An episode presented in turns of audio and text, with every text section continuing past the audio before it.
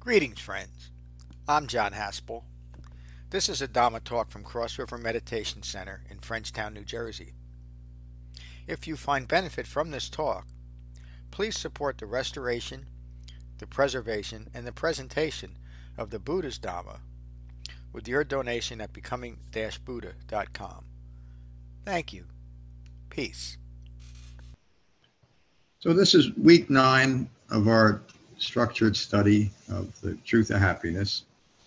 This class is on karma and rebirth, um, both very misunderstood um, ideas in uh, modern Buddhism and the modern world. Uh, last week's class, Matt gave an excellent presentation of the five clinging aggregates, the, the Buddha's description of the ongoing personal experience of suffering, the first noble truth. So the five clinging aggregates form, feeling, perceptions, mental fabrications, and consciousness are that vehicle that suffers. Uh, beginning with form, every human being has a form. That in order to have a human life, you have to have a form. And that form provides the um, the vehicle for that life. In other words, the, the all the organs and the brain, the physicality is an aspect of having a human life. But then there's the feeling aspect of physicality, isn't it? It's really the human body that first feels. It feels by by touch. Um, but the human body also manifests feelings that are often confused with the reality just because the feeling is there. So I know I'm getting a little bit, I'm getting a little confusing, but let me clarify that. Form, feeling, perceptions, mental fabrications, consciousness. So this is the form that feels. But the next thing that the human body does is think, or it has a perception. and that is the beginning of an emotion, a thought attached to a feeling. And once that thought attached to the feeling becomes the reality for that individual, that's a, now a mental fabrication, right? And that all of this is maintained and continued through consciousness. But as we say often here, this is not some co- uh, consciousness with a big with a capital C. It's not cosmic consciousness or one mind consciousness or anything else except an aspect of the five clinging aggregates, which are what? That's consciousness, which is ongoing thinking rooted in ignorance of Four Noble Truths. So that whole process that begins with with animating my life through feeling and then thinking about that feeling forming a perception that leads to a fabrication is now maintained by on by consciousness, by ongoing thinking rooted in ignorance of Four Noble Truths. Is everybody following me? Does anybody have any questions about that? Because that's an important no. We be some we become so enamored with our thinking because we think that our thinking is us. You know, I think, therefore I am. That's the biggest lie that's ever been manifested it is that but it is that that thinking vehicle that we also employ to recognize our own ignorance. And so this is where an important aspect of karma comes in. Now let me let me get into reading some of the chapter and then I'll, I was getting a little bit ahead of myself. So i'm not going to read the whole chapter. I know you all did and you all did extensive writings on it like you're doing every week. The buddha's words describing karma. I am the owner of my actions, heir to my actions. I am born of my actions and related through my actions. My actions will determine the fortune or misfortune of my life. That's true for every human being. No one can escape it. Karma, or Sanskrit karma, karma and rebirth are closely linked concept of the Buddhist teachings. You can't teach karma without rebirth and vice versa. Despite modern presentations that the Buddha taught karma and rebirth only to relate to the prevalent beliefs of his time and are not useful or relevant teachings today, understanding karma and rebirth is essential to these teachings and essential to awakening. So there's there's a few modern Buddhist sects that teach karma in a way as having some significance, but as as the uh, the modern look on karma is how that's often presented, which is that karma is this grand unified behavior modification scheme based on reward and punishment. And that's how most people think of karma. and it has nothing to do with karma at all. The Buddhist teaching on karma and rebirth refuted many of the common beliefs rooted in um, the Vedas and the Upanishads, the precursor to modern Hinduism. And so the teachings of karma today in modern Buddhism are rooted more in Hinduism than what the Buddha taught. And that's true of most of most of modern Buddhism is is more akin to Hinduism than it is to what the Buddha taught anyway. That's not to to to denigrate modern Buddhism. Every religion has some kind of history behind it, and that happens to be the history of modern Buddhism. Most and even that filters into most yoga teachings, which are entirely based on Hindu Hindu teachings, where Siddhartha Gautama is also described as one of their gods. And of course, he wasn't, he was just a human being who thought very well. Understanding these teachings as they were originally presented and in the context of the Four Noble Truths brings insight and clarity to the Eightfold Path and can help one recognize contradictions and confusing Buddhist teachings that are merely later developed adaptations and accommodations to the original teachings. So anytime you come across karma in that magical, mystical, behavioral modification kind of way, you know that it's an adaptation. It's not what the Buddha taught. Karma and rebirth are conditions arising from ignorance. Karma means action. Karma is in no way punishment as a result of arbitrary judgments from a supreme being. Karma is not the, the consequences from a vague, independent, moral, ethical, spiritual system. And even saying that now, that sounds almost ridiculous, isn't it? How could that even take place? But yet, most people's belief in karma is just that. Karma is not a condition imposed on you. You alone and I alone are the cause of your karma, and you alone are the cause of your rebirth. So, as we're moving along here, you're going to see that rebirth has nothing to do with a future life. Rebirth, as the Buddha teaches rebirth, as I teach rebirth, as we teach rebirth, is what am I giving birth to in this moment? And that relates to what we're holding in mind, which again relates directly to karma. Karma should not be viewed simply as what is unfolding in your life. This is the the um, the most accurate description I can come up with with karma. Karma is the present unfolding of past intentional actions moderated by a present state of understanding and quality of mindfulness. So, what that means is we become habitual in our actions often, especially actions that, through those five clinging aggregates, are now solidified as mental fabrications. And that's what creates the kind of Groundhog Day effect of our life. Things seem to happen over and over again. But that's because of the quality of mind that we bring into each moment over and over again.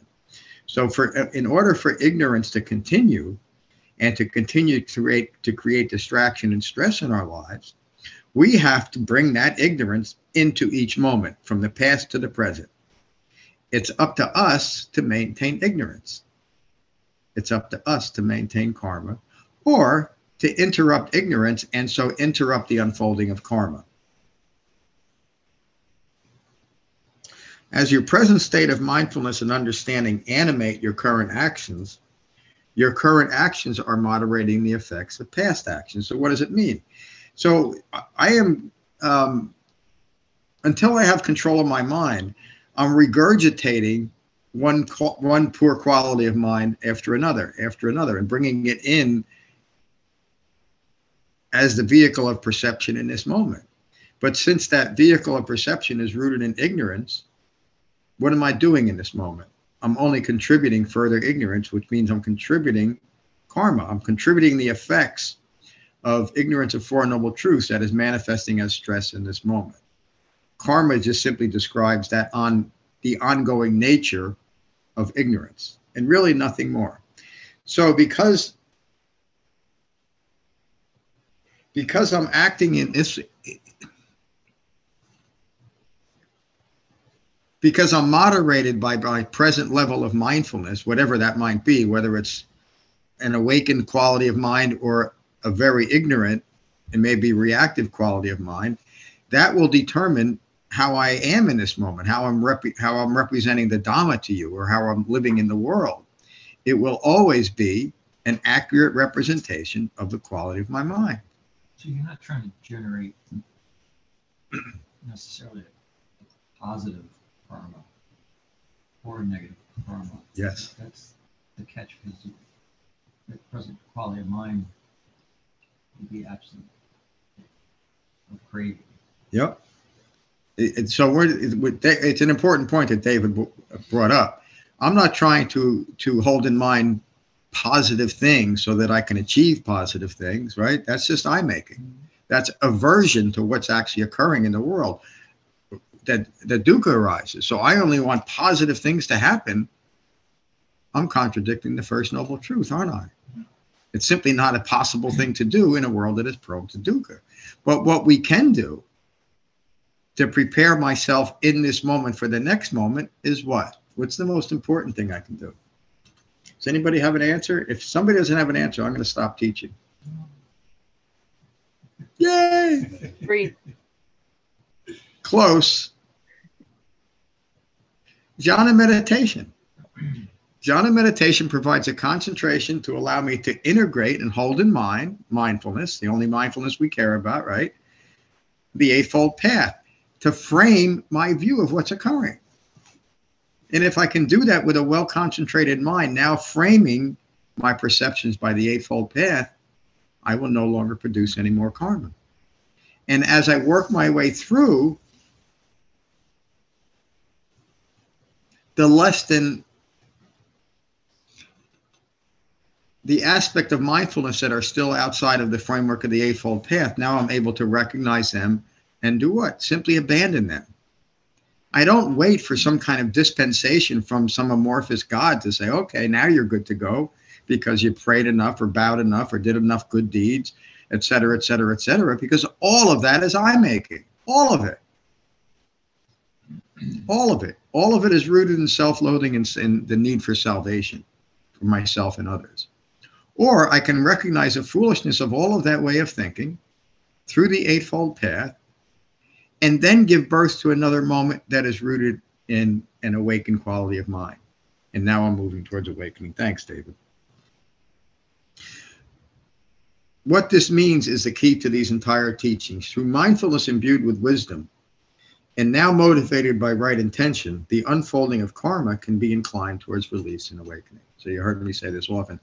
This moment and every moment of our human life holds the potential to incline my mind towards further ignorance and stress and suffering, or incline my mind towards awakening. And that's the sole choice I have in each and every moment of my human life, whether I'm aware of it or not. Now, most human beings aren't aware of that uh, most important choice, but we are. The Bahiya Sutta relates just right back to that. If we're feeling stress in our lives right now, ask yourself is this me? Is this mine? Is this what I am? Because if I come continually grasping after or averse to what's occurring, I'm only going to create more karma, aren't I? But if I accept that in this moment, I'm simply a reference point to what's occurring, a dispassionate, impersonal, disentangled reference point, I'm liberated. I'm free. My mind is calm. There is nothing then in this moment that could distract me or cause stress because now I've unraveled those five clinging aggregates and they don't cling together. And so they don't inform each other in a false way, in a corrupted way. My form is just my form. Nothing can affect it, save for what? What the Buddha taught sickness, aging, and death. There's nothing I can do about that, but I can do something about the other descriptions of that the Buddha taught, which are karma. Grasping after what I think I need. Aversion that builds up over human our human life, isn't it? We have to have a, a history in order to develop aversions, but we do. And all of those aversions are then manifesting in this moment. And that's why I can't live with greed, aversion, or deluded thinking, because it, it obfuscates, it precludes me from living in this moment if I'm full of greed and aversion, rooted in deluded thinking, right? The three defilements. But understanding karma and rebirth, understanding the karma of my mind, what I'm holding in mind, determines this present moment. That's karma. And it also determines what I'm going to give birth to, doesn't it? What I'm holding in mind. So I can give birth in this moment to another moment rooted in calm if I have it in this moment. Excuse me. I cannot hope to give moment to give birth to another moment of liberation and calm if I don't own it now. Does everybody follow me there? It's a key point. I can't hope to awaken tomorrow. I can only provide awakening right here and right now. John, are you saying that karma is that ownership? Say that again, Adam. Are you saying that karma is that ownership of your responsibility to? Owning your karma in this moment is yes. That and, and another way you could put that is is taking agency of your own life in this moment, because we are. Right? This is our life to live. Nobody else's. It's not God. It's not angels. It's not Buddha. It's not John Haspel for you. This, what was his name? Groucho Marx was right. This is your life. Taking agency. He was always right too, by the way. Taking agency in this context is developing the practice. Yes. and Thank you, David. Replacing ignorance with wisdom. Yeah. Because that's the only way you can grasp this moment. The Building blocks. that- I got a question also. In dependent origination, with the feedback loop, where's karma? Oh, what a great question. It runs right through there. Yeah. Karma, karma Every begins, Link is a, is a karmic link. yes, from ignorance as a, as a requisite condition comes fabrication. So karma is right there, right in the beginning. But you can also say with the ending of ignorance, there's no fabrication, and so there's no continuation of karma. And it and it's it is it can be seen through dependent origination. So at point of contact, without uh, ignorance, the scene is simply the same. Yeah, and we, we actually touch on that a little bit later in here too. Yeah, No, no, no. You're bringing up such. A, Did everybody hear what David said? No. No. I can, I never can hear him. Oh, You because, can never hear it when Hear you're listening listen? online. No. No, you can never. Well, hear he I it. mean, I can hear him now. I'm sitting next to him. he didn't say anything important, so don't worry about it. Better, But so- at home, I can't hear anybody. I will, I will ask David to speak up from now on. I will, I'm sorry, I thought I was. Okay. Should teach you to come to class more often. Yeah. There you go. That's right. You could repeat what he said. If, Par- you know, Paraphrase it. in the future when, that would be, that would be it. Yeah, We probably should get a microphone and pass Miles. around, though. We really should. Okay, continue. Karma does not predetermine life. It has nothing to do with life, except it can have that groundhog effect unless we change our mind. Mindful and well concentrated intention within the framework of the Eightfold Path develops release from craving and clinging and cessation of suffering and cessation of karma. And it really is that simple. Within the framework of the Eightfold Path, we're able to recognize craving and clinging. And as we recognize it and abandon it, we're also abandoning karma. And then we're abandoning giving birth to another moment rooted in ignorance. We're giving birth to a moment rooted in calm, rooted in understanding. The Buddha's words whatever one continues to pursue with their thinking, pursue with their thinking, what am I chasing after? Becomes the inclination of their awareness or their mindfulness. Again, whatever we're holding in mind. Being mindful of right intention and abandoning thinking imbued with craving, clinging, and sensuality includes inclined inclines the mind towards release. And how do we do that? How do we gain control of our mind enough to be able to do just that? To recognize and stop craving and clinging. It takes concentration. I'm sorry, Becky. Jhana meditation. Jhana meditation. Thank you, Becky. Again, I'm just bringing it back to how important jhana meditation is, and especially when you're using the guided meditations from the website to support our entire Dhamma practice. So without concentration, there's no integration of the Eightfold Path. But without integration of the Eightfold Path, concentration is a waste of time. So don't bother. Hey, John. As a goal- yes. Yeah, I have. I'm kind of confused about that one line that says "comma does not predetermine life."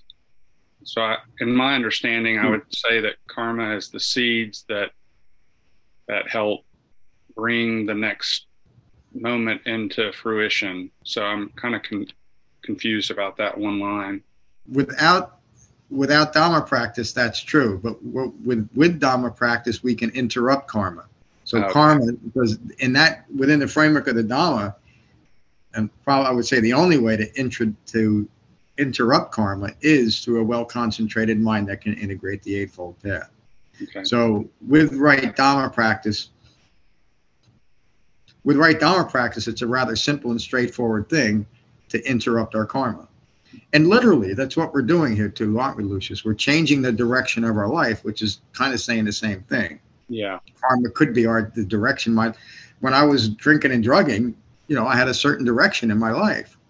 And meditation was one of the tools that I used early on to interrupt that extremely habitual behavior. hmm And it worked. Yeah. It worked because even without the Eightfold Path, I'm a little contradicting what I said earlier. Even without the Eightfold Path, I had developed enough concentration so that I could diminish my self-centered behavior. But I also had a support system too. It wasn't just a meditation practice. Yeah. Thank you for clarifying that. Thank you for the question. As with all the Buddha's teaching, the Buddha's original teachings, karma is taught in the context of Four Noble Truths with the goal of the cessation of suffering. In other words, it's not just some um, conceptual idea that we should play with for the rest of our lives. It's, it's, there's a reason why I'm teaching it. There's a reason to be aware of it, and there's a reason to understand. It's up to you to stop it and undo it. In this context, karma describes the ongoing suffering rooted in ignorance and reinforced by wrong intention, the intention to maintain craving and clinging. The Buddha's words. Excuse me. Karma should be understood correctly. The cause of karma should be understood. The diversity of the results of karma should be understood. Cessation of karma should be understood. The path developing the cessation of karma should be understood. Here, understanding means a direct experiential understanding. Karma should be understood correctly. It's part of our practice to experience that understanding. The cause of karma should be understood, which is what? Ignorance of Four Noble Truths. It's important to understand that. If I want to end my karma, I have to end ignorance of Four Noble Truths. And in doing so, I do end karma. The diversity of the results of karma should be understood. When I, I, I probably thought about that one line for years before it, I, I finally realized what it was. What the Buddha is referring to is the chaos that, ensu- that, that ensues from uh, ensues. Is that the right word? Mhm. That ensues. This doesn't sound right. I don't know why. From a mind that is not well concentrated. Our minds are chaotic. The diversity of the results. We can't have expect to have any handle on it because there isn't. That's the world we live in. But we can gain control of that. The path developing the cessation of karma should be understood. What path is that? It's the Eightfold Path. And notice the Buddha doesn't teach us anything else either. There's nothing beyond the Eightfold Path. That's the framework. That the Eightfold Path is is the limiting aspect of our life. It's it's the vehicle that provides for wise restraint in this moment. Notice that the words I just read are the same words that the Buddha uses to describe the truth of suffering.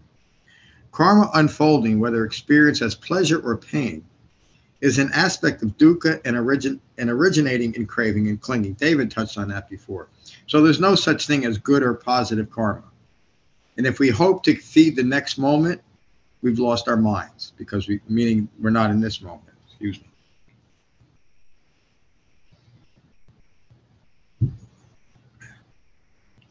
Breath. Excuse me for a minute.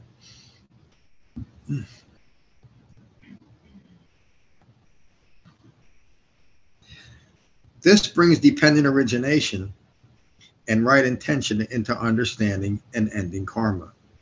The Buddha continues intention is karma. With intention, one does karma through thought, word, and deed. And what is the cause that initiates karma? David touched on it again earlier contact. That's that part of dependent origination. Where my form is now coming in contact with the world, it's manifesting a feeling because that's the physicality of a human being. And my perception is rooted now in wisdom and forms no fabrication and leaves my consciousness calm. Or conversely, I'm still rooted in ignorance and my, my perception, my thought attached to that initiating feeling coming from contact is now rooted in selfing and I making and can only lead to further stress and suffering. Read that one again. Intention is karma. So it's up to us. I can live my life with right intention or wrong intention. Wrong intention would be a very selfish way, right? Constantly rooted in selfing and I making.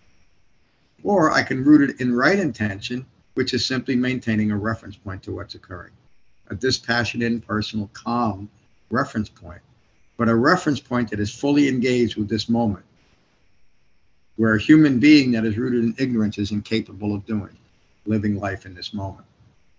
And so most human beings go from birth to death never having experienced human life at that level that we're striving for and achieving, which is really the only place that human life can be experienced right here and right now. You know, another way that I often say it is we learn in, in, in relation to other people, we learn to meet people where they are. The only way we can do that is not to bring our karma into this moment to bump off the other person's karma. At least one person in that transaction has to have a common peaceful mind, but it only takes one person to have a common peaceful mind and maintain that in that situation. But most importantly, as I bring a common peaceful mind into this moment, a liberated mind, now I can be a reference point to what's what's occurring. Now I can have this moment because it's not colored in any other way. Be the most meaningful moment I've ever had. Why? Because I'm living it. Period. Not because of what's occurring. You know, not because I just met the most wonderful person I've ever met. If I think that way, I've lost my mind again, haven't I? But if I can be a reference point to each and every moment of my life, then I don't need to look for anything else, do I? Because nothing could be more fulfilling than this moment. How could it? Human beings have been trying to make this moment be more meaningful than it is by grasping after baubles, by grasping after power, by grasping after recognition. And what does that do to this moment? If I got a big pile of gold and I'm getting recognized as the world's greatest meditation teacher and the world's handsomest, by the way, what has happened? All of those things have become much more important to me than this moment. Right? And because of that, because of the way that I think, I've lost my mind and I've lost this moment. Or I can recognize the stress and suffering of grasping after and clinging to, of ever increasing karma, and always giving birth to another moment rooted in ignorance, or this is not me, this is not mine, this is not what I am. And it never can be, by the way. Intention is karma. With intention, one does karma through thought, word, and deed. And what is the cause that initiates karma contact? This again relates to dependent origination and the importance of unraveling the links of dependent origination. Now we do that through Dharma practice. We don't we don't carry dependent origination around with us and say, oh, here's this link and here's that link, although it doesn't hurt to recognize when it arises. But don't get too distracted by dependent origination. Through right intention, supported by the other seven factors of the Eightfold Path, the ongoing process of ignorance resulting in confusion and suffering can be brought, can be brought to an end through wisdom and ensuing, there's that word again, right actions. Again, karma means action. So we can engage in wrong action or right action. That middle part of the Eightfold Path, it's there for a reason, isn't it? The Buddha continues, and what is the cessation of karma? From the cessation of contact comes the cessation of karma. Of course, we don't stop coming in contact with the world, but we stop coming in contact with the world in a mind rooted in ignorance in that moment. That's the cessation of contact that has any relevance to ignorance. We might be wondering how does one experience the cessation of contact? And again, the Buddha provides the answer through the Noble Eightfold Path. So if you're confused about anything I'm saying, develop the Eightfold Path. And that's true about any Dhamma class, isn't it? The Four Noble Truths in the Eightfold Path are the underlying um, vehicle for understanding what we're talking about class after class after class. But the reason why we teach class after class after class based on the suttas is because they all point in one way or another to understanding Four Noble Truths. And as you've all seen, and most of you that are here this morning have had aha moments listening to suttas for the fourth, fifth, sixth, seventh time before it has meaning to you. That's just the nature of the Dhamma. In Dhammapada 16, I think, the Buddha states that without repetition, there is no Dhamma. That's why we do this.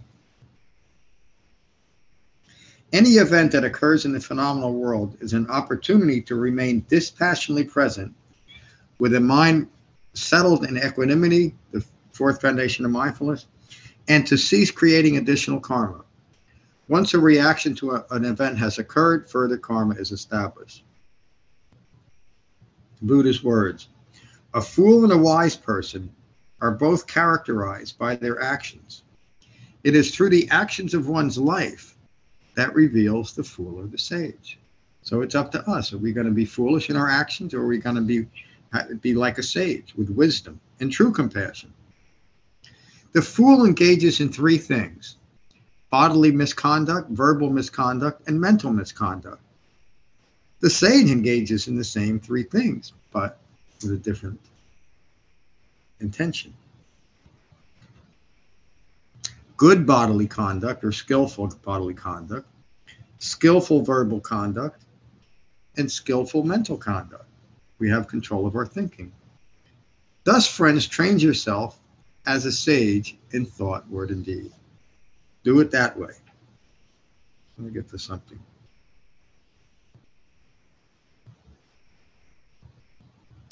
While it is more desirable to experience the, the effects of karma pleasurably, to have good karma, all karma contributes to dukkha and rebirth, and all karma is to be extinguished. Again, this is what David brought up a little earlier.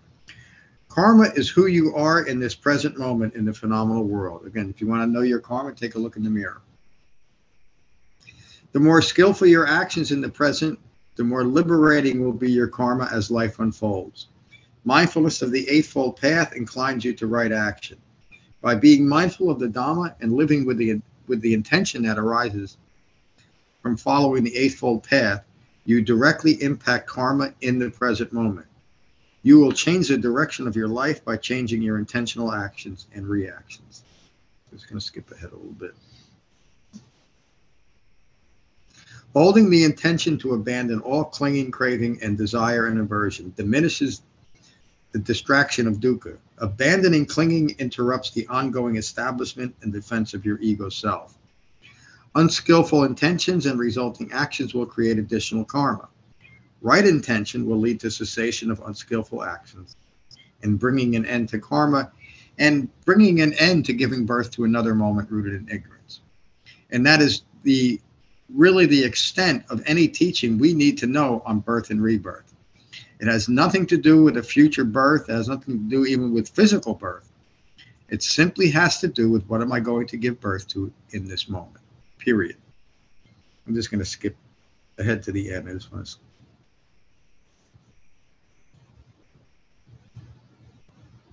Yeah, because the words of the Buddha. Even if a person does not will and plan, Yet, if they dwell on something, this forms the basis for the continuation of consciousness, rebirth takes place. So, again, this is what we're holding in mind if we're ruminating about, about things.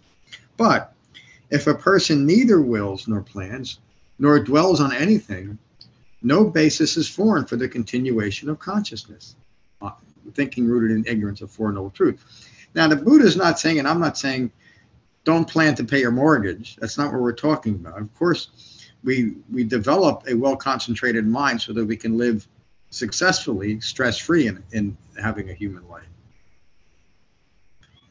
This basis being absent, consciousness has no lodgment. Consciousness, consciousness not being lodged there and not growing, no rebirth of renewed existence takes place in the future. And so birth, decay, and death, grief, lamentation, suffering, sorrow and, dis- sorrow and despair are destroyed. Such is the cessation of this entire mass of suffering, says the Buddha. So, all those things that we're worried about, especially sickness, aging, and death, oh my God, when's it going to happen? When we are simply a reference point to what is occurring, which is what every awakened human being is and does, none of that matters because the only thing that matters is this present moment. An awakened mind settled in equanimity will produce no additional karma. As no karma is created, whatever karma is left will simply ripen and fall away until complete liberation and freedom is realized. We don't need to do anything else about our present karma except continue with the with Dharma practice. See that? Yeah, I, am just going to skip to the end because I, I, think I've covered everything else that's here.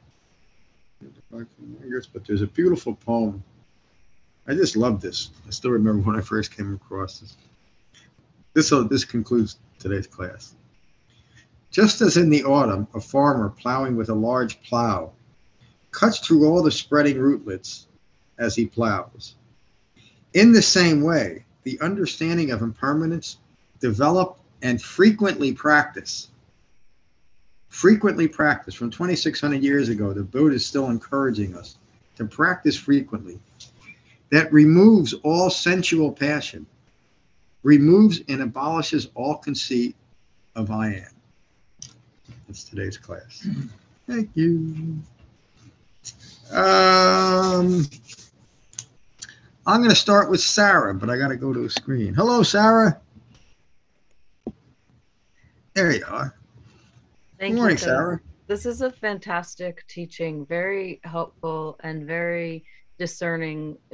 This difference between karma that you hear talked about in the world so frequently um, it, it is actually a, a, an aversion and it's a clinging and craving yep. to some paradigm of some notion of good and evil. And it's always fixated on what's happened or what's happening to us now and what we want to happen to us in the future.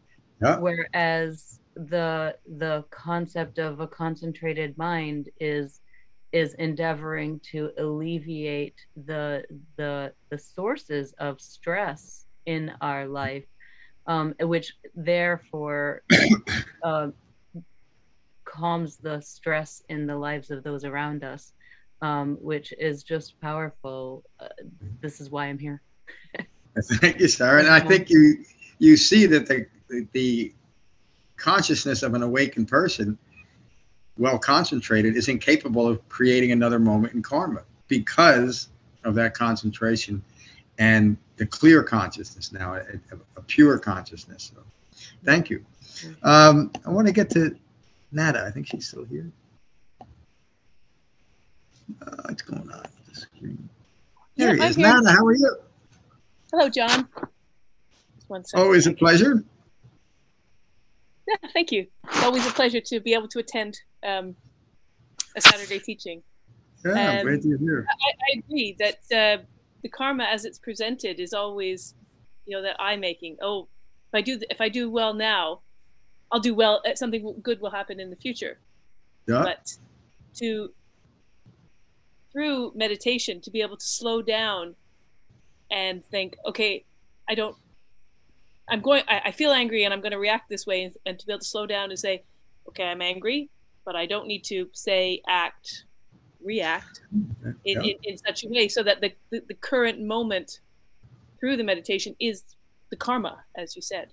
Yes, yes. well said, Nat. I'm so glad you joined us this morning. Thank you, John. Dr. Kevin. Morning, uh, good morning. Good to see you. Um, Good to see you too.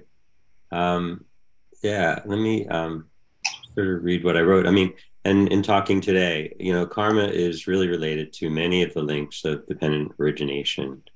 But in a way, karma is becoming. I think that's because where I making also occurs. Yeah. Um, it arises from contact, from craving and clinging.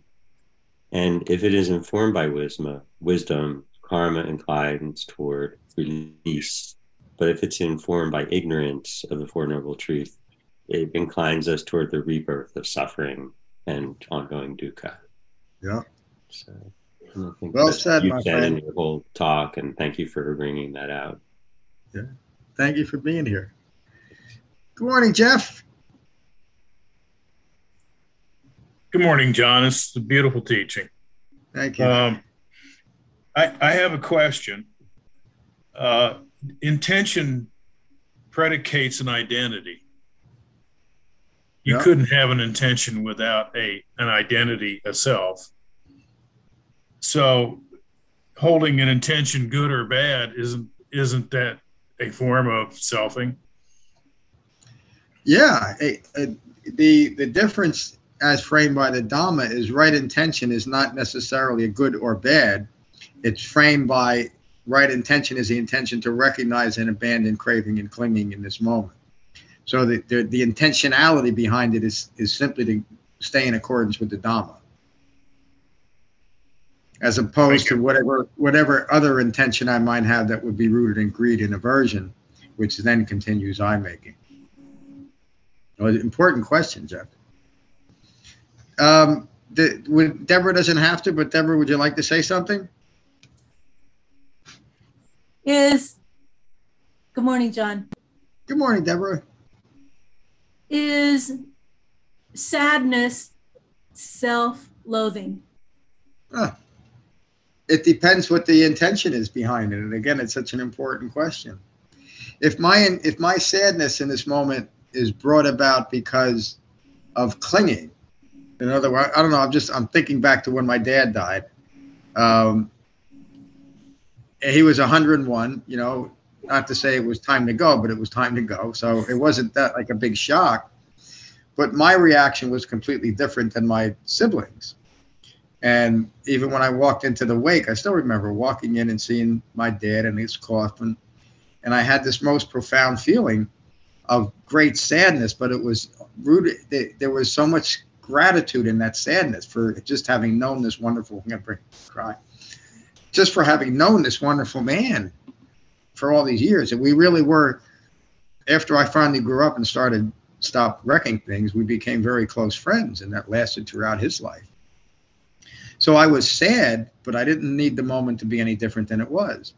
But everyone else in that room, and for, I I think for some reason, as soon as I walked in, it seemed like they all started crying louder, but um, were um, they were they were reacting in a in a way that was not accepting of the fact that this wonderful man lived 101 years and it wasn't enough for him. Basic, I mean, really, that that's what it was, isn't it? And I'm not, I'm not putting them down. I understand that, but that's the difference between a sadness rooted in a fabrication and a sadness that I think was rooted in reality of just, yeah, I was sad that he was gone, but I was so grateful for having known him.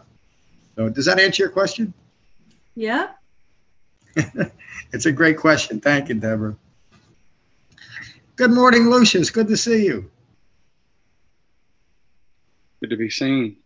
Um, yeah, I, I, I was looking at that one line about intention is karma, and uh, and it, I th- and maybe I was just thinking maybe that that was that means that that we're doing it consciously. We may not know that we're creating new karma, but there is some consciousness to that when we're acting in a certain way. And I also thought that Yeah. you know, intention, kind of like Jeff was kind of alluding to what Jeff was talking about too. We can use that intention to, and that consciousness to spur us on on the path. You know, we can either use it to continue that building of karma, or we can use that consciousness and intention to break us free Hmm. from that cycle. Yeah, thank you, Lucius, because you bring up something that's so important. We're not, um, we're not ending karma with some kind of a different mind than the mind that created it, right? This, Yeah. we have this one human mind. What are we going to do with it? You know, are we, are we going to continue to use this mind to chase after greed, run away from things, aversion, because our minds are still deluded? Well, we know better. You know, we know that we can develop jhana meditation that will lead to concentration that allows us to hold in mind the Eightfold Path at, to represent this moment in my life, to represent a, a right view that this human being and all those other human beings carry with them. This is not me. This is not mine. This is not what I am. Ongoing, right? That's that's the ongoing quality of mind of an awakened human being. Complete non attachment. You could call it radical non attachment. Related to the most radical thinker we've ever had, I think, in human history, which was Siddhartha Gautama, who figured this out. He said, Don't go there. Stop I making. All it will bring is stress and suffering. And that's that's the entire first noble truth too. There is dukkha because of I making. There isn't dukkha when we end I making. Right, Dharma teacher Brian? Better agree with me. Absolutely agree with you. I'm not. I'm not dumb. Uh, this uh, I just I just read the Bhava Sutta last week, and this I think it was the Bhava Sutta where karma is the field, consciousness is the seed, and craving is the moisture. Yeah. And, and hearing this today, it made me realize that karma is an empty field. There's there's no good, there's no bad, there's no ignorance, there's no wisdom. That all gets colored and populated by what we're holding in mind and the state of our right view and our right intention. If we're in right view, we understand that if I crave and I cling, I'm going to perpetuate karma. And if I'm if I'm in right intention, I'm intended to not do that. So it all of that just kind of came together and clicked this morning. So thank you. Thank you. And what happens when you're in wrong intention? You enter and remain in right intention. That's it. That's a Dharma teacher. Good morning, Adam. Yeah. morning. Do you mind if you're on camera? I don't. You don't have to be, but Becca, do you mind being on camera? Not at all. Anybody, Mary, anybody? Should just ask the questions. Anybody? want- No. Um, There's Adam. Hey, everybody. Uh, so two things. One, somewhat, first one, somewhat unrelated, but it relates to what Deborah was saying about sadness. Uh, my dad died two weeks ago, and he was Sorry. awesome, Oh, much like much like your dad, I think. And um, but the mourning is is like for you, I think it's gratitude. Yeah. It's not that I don't have this thing anymore. It's not there's a clinging or anything like that attached to it. It's just sort of gratitude for his having been here and you know had, had the good fortune to be his son. Yeah. Um, the other one was sort of a clarification that may answer itself in the asking. Um, the very beginning, you're talking the the reading talks about action, which is the word action, which I thought was a good translation of earth karma. I don't know if or isn't. Um, and that um, it's neither you know negative or positive. You don't have good or, or bad karma. Yeah. Um, but then later on, we start talking about how you want to extinguish it, um, which makes it sound like, sound like it's a bad thing. In relation to the Dharma, it's it's it's an unskillful thing if you want to put it that way. Right. So then um, David starts talking about the idea of taking agency um, and kind of disrupting that, you know, the cycle of aggregates that happen when you, you know, um, out of ignorance of Four Noble Truths, uh, start attaching all these things to form. Yeah. And, and con- contact with that form.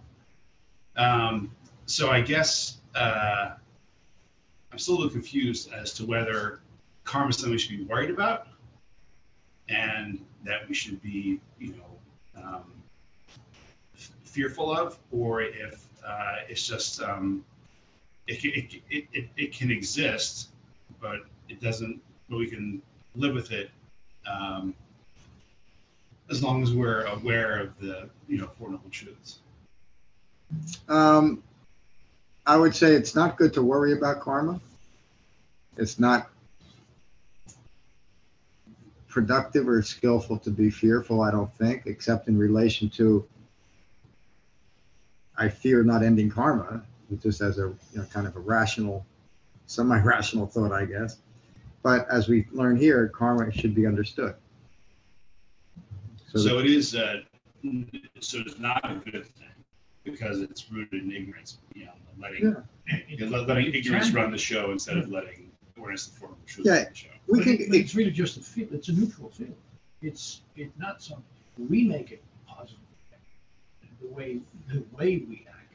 Mhm. Um, But actions themselves are just actions. Right.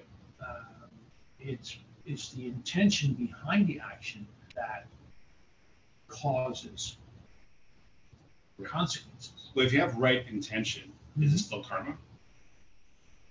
Yeah, it's still action.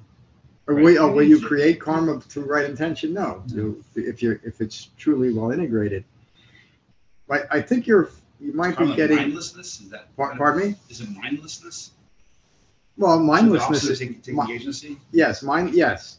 That's what we're talking about. Taking agency is taking control of yourself. You know, really taking control of your mind. Okay. So we can get caught up a little bit in bad karma in a moral sense, and that's not. We're not. There's no morality in the Buddhist Dharma, save the morality that I'm a good person and I'm, I remain harmless to others because of that. But that's not a morality that's fabricated. It's not. I'm going to practice the the um, the Ten Commandments because I I want to be a good person. I am harmless to you because I'm harmless to myself. Period. Again, so there's no morality in that in that transaction, and there's no morality to karma.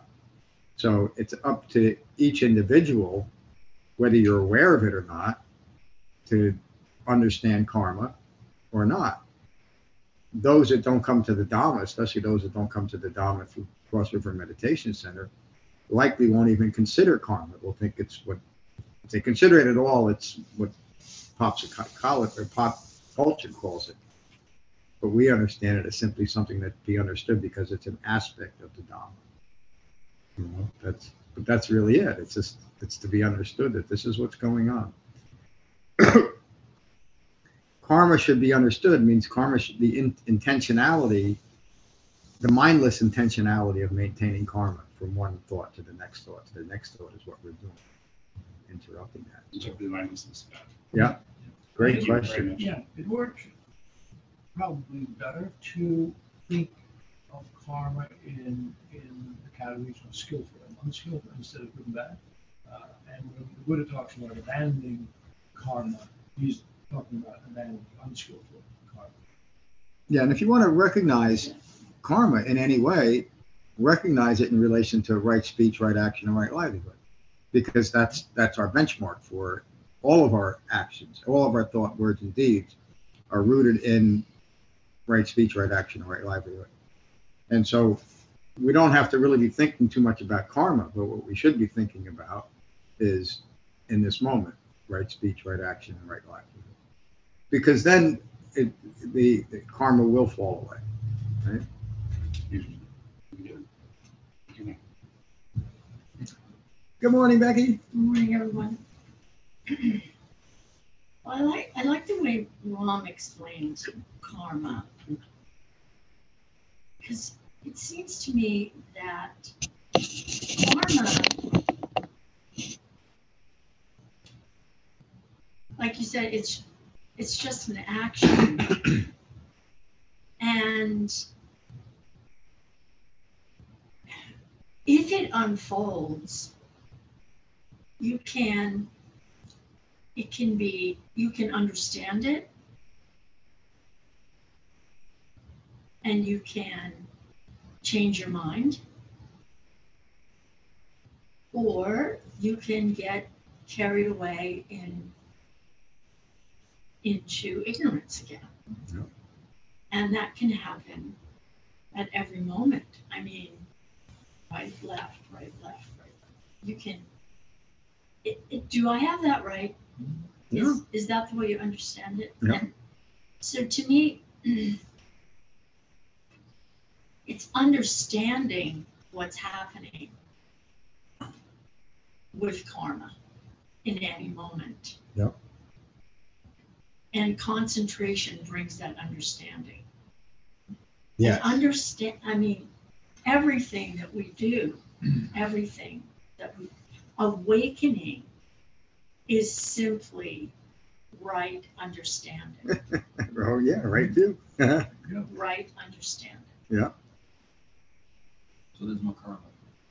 Thank you. Yeah, right understanding is, an, is another way of saying right view, Right. you know, and that is that, and that's what the, that's the entire Buddhist Dhamma said. We're here to un, ultimately understanding karma is understanding dukkha.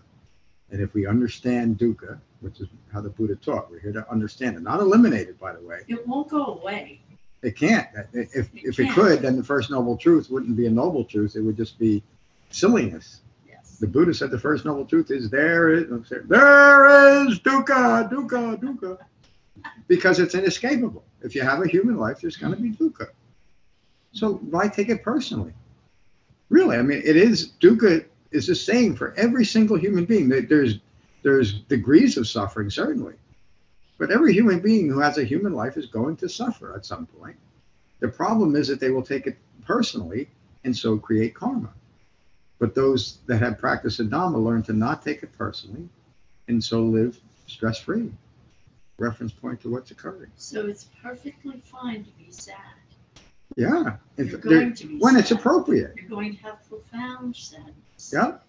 It is your understanding of that sadness, Yeah. Again, when it's Yes. appropriate. right? Yeah. When when I'm sad because the Yankees lost, that's not appropriate sadness. That's rooted in that's rooted in I making. All sadness. And I don't do it anymore. I don't. sadness has to be within the context of the Four Truths. Yeah. It's outside of that, just because you understand something, it's not within the context of the three marks, then it's not appropriate. That's right. Because you're, you are then I making. Yeah. But what I mean So- by understanding is you understand that it's not appropriate. You, you, you have the concentration to bring your mind back to yourself when you're, you know, banging your head against the wall because the Yankees lost. the, the- yeah so the sadness is and again it's individual. That sadness is just because just because most just because as human beings we associate sadness with suffering. In the dhamma there's no suffering associated with sadness. It's just an appropriate feeling. It's just an appropriate feeling and it can And- be quite profound and really, I don't want to say lovely, but when it's appropriate, it feels good to be sad. there's a magnificence to it if it's appropriate. Yes. because it's an it, you're now you're touching your life. It's it going back to my father's example my, like, when my mother passed it was the same that was after a horrible 10 year uh, illness. She was a vegetable for half of that. Um, but when she died it was still the same kind of profound feeling. There was a lot of relief within me but I was still just full of gratitude for having known this woman. And it wasn't any, you know, I didn't have to hate God or hate her or hate anybody else or, you know, wish she had another mom. It was just, um, but again, if, if that year the Yankees lost the World Series and I, and I had to lock myself in a room for three days, that's, that's pretty inappropriate, isn't it? And it's an, and it, and it shows immaturity, doesn't it? definitely the point at which you need to change your. Yeah, but but sadness, appropriate sadness, is what a human being should feel. It's why we are we are awakening so that we can be human beings. It also means that great joy is wonderful, as long as we don't take it personally or need more of it. Because I'm so full of joy that what gave it was this wonderful sunset. So tomorrow's sunset better be just as good. And if it's not as good, I'm disappointed. Well, that's taking it personally. taking it personally. Yeah. Or I can just have that period of joy without thinking, oh, I shouldn't feel this way. It's appropriate. Look at look at what I'm looking at. It's just incredible. I goes back to this green flash in Hawaii. Mm-hmm. But it was. I mean, it's magnificent. Or, you know, I don't know. why I always think of smelling a baby's head, but it always inspires me. Don't they? I mean, they have a great smell to it, and that, that's wonderful mm-hmm. part of life. But I don't need that to keep babies stacked up on the counter so I can smell their heads all day. You know? That's great, isn't it? Yes. Or it's aversion towards not ha- And a little having. creepy. Yeah, I don't know. Yeah, wait a minute. Like, I better, I better edit that out. I'm getting trouble. I'm married to a, uh, a Davidson. Well, I only sniffed, I only sniffed one part of it. I, Oh, I, I keep it at, I keep it at the top. Yeah, yeah, that's good. Dharma teacher Rock. Keep your sniffing hot to the top. There's a fifth noble truth. Yeah, it's, it's such a simple teaching. Uh, and, and, and it, uh, from the first lines, you know, we- I'm the heir of my actions and, uh, whatever I do, I, I reap the consequences. Yeah. And, uh, and it's, and the intention is, is what, what colors that, what Yeah. makes it skillful or unskillful. It's, Yeah. it's that simple. It is. I, I get, I'm around a lot of, uh, like, modern spirituality where, um, the, the thinking still is that, that you, you're supposed to, um,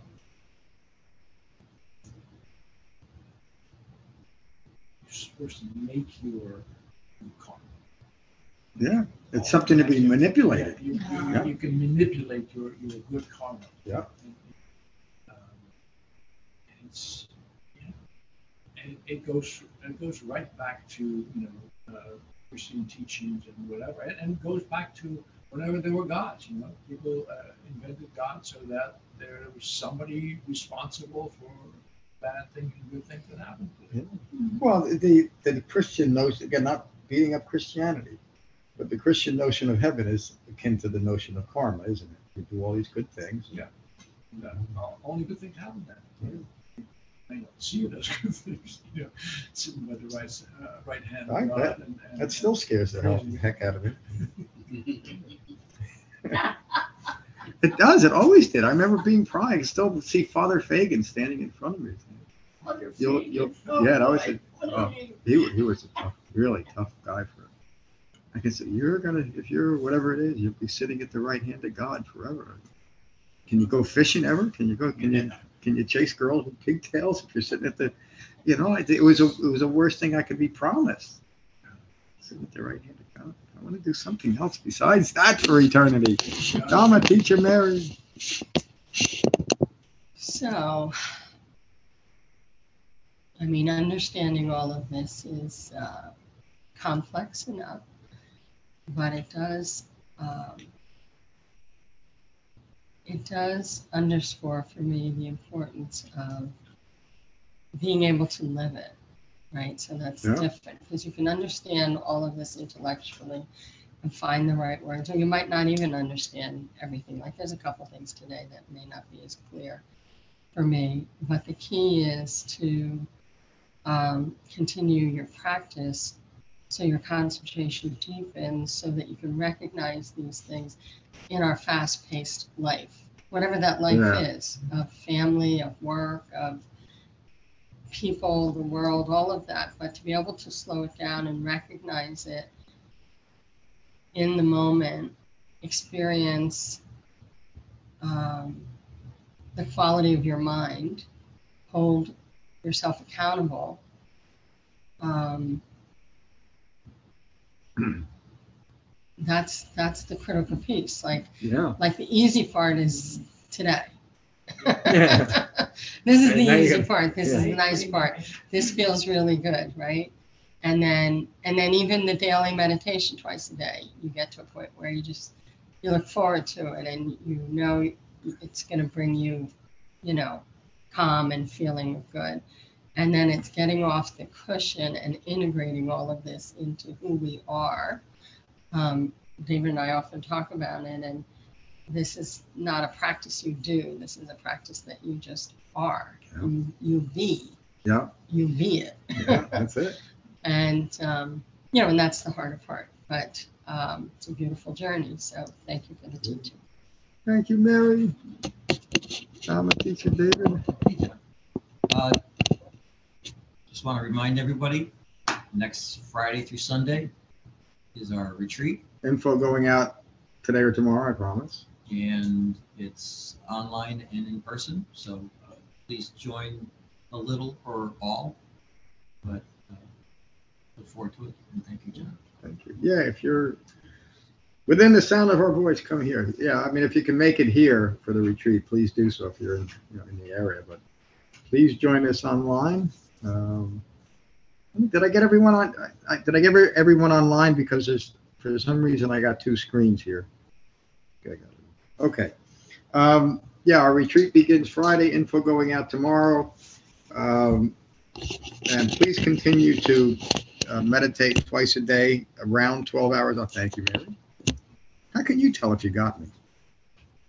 Just by straightening it. i got half a brain in my head i can up a little. i can align that That's right. Yeah, you did a good job. You just cut the top of my Got it. I got to show my hair anyway. Beautiful, beautiful head of hair. Um, continue to meditate twice a day. Please use the guided meditations from the website um, all the time, as much as you can, because the verbiage there reinforces the four foundations of mindfulness. And if you get away from that, um, even a little bit, you know, you're losing some of your Dhamma practice. So it's best to use the guided meditations as often as you can. Pardon? You're here. Yeah, thank you. Um, we'll finish with metta as we always do. So take a moment to become mindful of your in breath and your out breath, and let that mindfulness of your breath unite your mind and your body. And these are the Buddha's words on metta from the Karaniya Metta Sutta. This is really the Buddha's description of the quality of mind of an awakened human being. This is what should be done by one who is skilled in goodness and who knows the path of peace. Let them be able and upright, straightforward and gentle in speech, humble and not conceited, contented and easily satisfied, unburdened with duties and frugal in their ways, peaceful and calm and wise and skillful, not proud or demanding in nature. Let them not do the slightest thing that the wise would later reprove. May all beings be at ease. Whatever living beings there may be, whether they are weak or strong, emitting none, the great or the mighty, medium, short or small, the seen and the unseen, those living near and far away, those born and to be born, may all beings be at ease. Let none deceive another or despise any being in any state. Let none through anger or ill will wish harm upon another. Even as a mother protects with her life her child, her only child, so with a boundless heart should one cherish all living beings. Radiating kindness over the entire world, spreading upwards to the skies and downwards to the depths, outwards and unbounded, freed from hatred and ill will. Whether standing or walking, seated or lying down, free from drowsiness, one should sustain this recollection. This is said to be the sublime abiding. By not holding to fixed views, the pure hearted one, having clarity of vision, being freed from all sense desires, is not born again into this world. Thank you all for a wonderful class today. Peace. Thank you, John. See you all. Thanks, Bye. John. Thank you. Bye, John. John, See can you, we, can we Thank have a you. discussion soon? Thank you for listening. I rely on donations to support the continued restoration, preservation, and presentation of the Buddha's Dhamma. If you find benefit here, please consider a donation at becoming-buddha.com. Thank you. Peace.